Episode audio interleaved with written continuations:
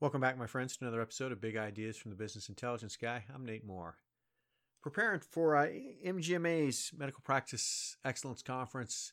It is in Boston next week. If you're listening this week, second week of October, my presentation is October 11th, Tuesday. And then there's a digital conference the following month. And one of the things we're talking about is the great resignation, quiet quitting, work from home, you know, the all of the productivity staffing related issues that you know America's going through right now and especially medical practices and how to deal with it. So a couple weeks ago we did a podcast and we I kind of showed a summary of here's some of the things that we capture from the front desk and I thought what I'd show you today is what the detailed report looks like. So what'll happen is front desk employees of this practice have a registration responsibility. Hey, you're supposed to you know register patients and you're supposed to um, create some uh, appointments for these patients. So you know, while they're at the front desk, you know, at checkout or whatever, that we can, sorry, when when's the doctor want to see you again? And here, let's get that on the books, that kind of thing. And so what we're trying to do is QA that whole process. And there are the practice management system does some of the work for you and won't let you make this mistake and won't let you, you know, not enter in this field or whatever. But there's still a lot of things that we can't make the practice management do for us. And so we build the system ourselves a bit. And so the example here today is from things that the registrars might miss as they're registering patients and creating appointments. And so, what we'll try to do, the, and the first principle, you've heard this on this podcast before, is we're going to try to have the staff fix their own mistakes.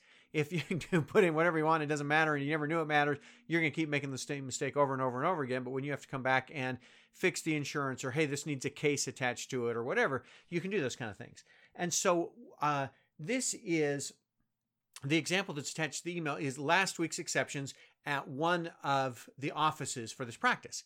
And so what you'll see is uh, patient information so they can go back and fix it. And then who had the who created the appointment, who made the mistake, who needs to fix it, right?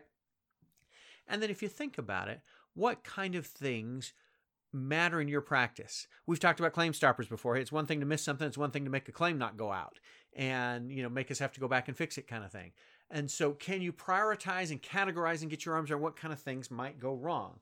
For example, if um, you know some of the demographic kind of things, the um, MIPS MACRA kind of things, like race and ethnicity and language and some of those kind of things that you've got to have. If if they're not being filled out and the system doesn't make you fill it out, we're going to trap it. We're going to catch this.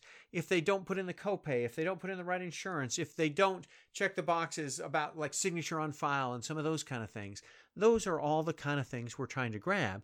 And again, what are we trying to do? We're trying to A, QA the process, and B, have the people fix it so that we're not just, you know, fixing 20 errors every week or every day or whatever, but we're, you know, the number of errors is going down in spite of the great resignation and quiet quitting and turnover and all that kind of stuff. And then the other thing we're really trying to do is speed up the revenue cycle, right? I mean, the revenue starts, the revenue cycle starts before the patient ever gets to the office. And the boy, the front desk is that's your chance to fix things that, you know, when the patient called and said, well, I think I have Medicare, but they already have a Medicare replacement plan or whatever, you can see the card and fix a lot of that stuff. And it's the start of your revenue cycle. So if you can fix it there and get it right, it's a huge opportunity. But at the same time, like we said in the podcast a couple weeks ago, it's one of the highest turnover areas in a medical practice, the front desk, and trying to train and capture that information. That's the other part of this tool is to say, look, here's the things that you know you. you know, I'm not sure how adequate the training was, but you know we got we're going to retrain here, and these are the things that you've got to get right for the whole revenue cycle to go. And we, I mean, we got to have the insurance right. We got to have a copy of the insurance card. We got to have, you know, the copay order and all this kind of stuff. And if we can automate the process of finding those errors so that then the, the time is spent training and fixing future errors from happening, there's the return on investment. There's the value add. So I think find a way in your system to say, what kind of errors is the front desk making?